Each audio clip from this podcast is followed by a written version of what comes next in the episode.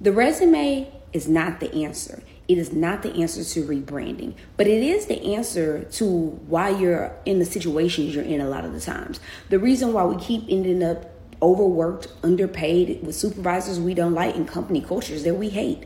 So at the end of the day, if you want to rebrand, see rebranding has nothing to do with the job title. Rebranding has nothing to do with the company. Rebranding has nothing to do with your resume or the interview skills.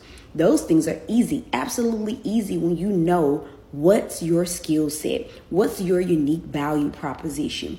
Let me be clear. Let me explain how this works. Before I pivoted to the tech industry, I was very clear. I have a set of skills, and my skill is not program management, but program leadership.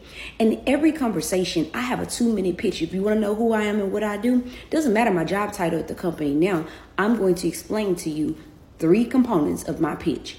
Now, once I give you that pitch, I let it sit with you. When it came time for our company to actually launch a program officer role, I was actually advised to apply for it. Now, that is the power of branding. Power of branding is before you even know a role exists, you know your skill set, you're clear on your unique value proposition, and you're constantly pitching that skill set. So when a role does come open or they decide to create a role for you because they know you can do the job, you've already planted that seed. That is rebranding. But you got to be so clear on what your unique value to any organization is. And it doesn't change based on the job description. Your unique value proposition is always going to be, be the same no matter what role you're in. That is something you're a subject matter expert in. So I hope that helps when we talk about rebranding and resumes.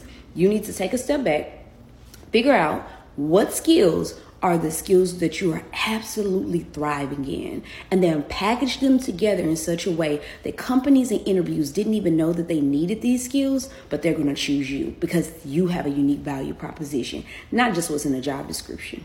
That's how you compete in this marketplace. Hope that helps. Shortcast Club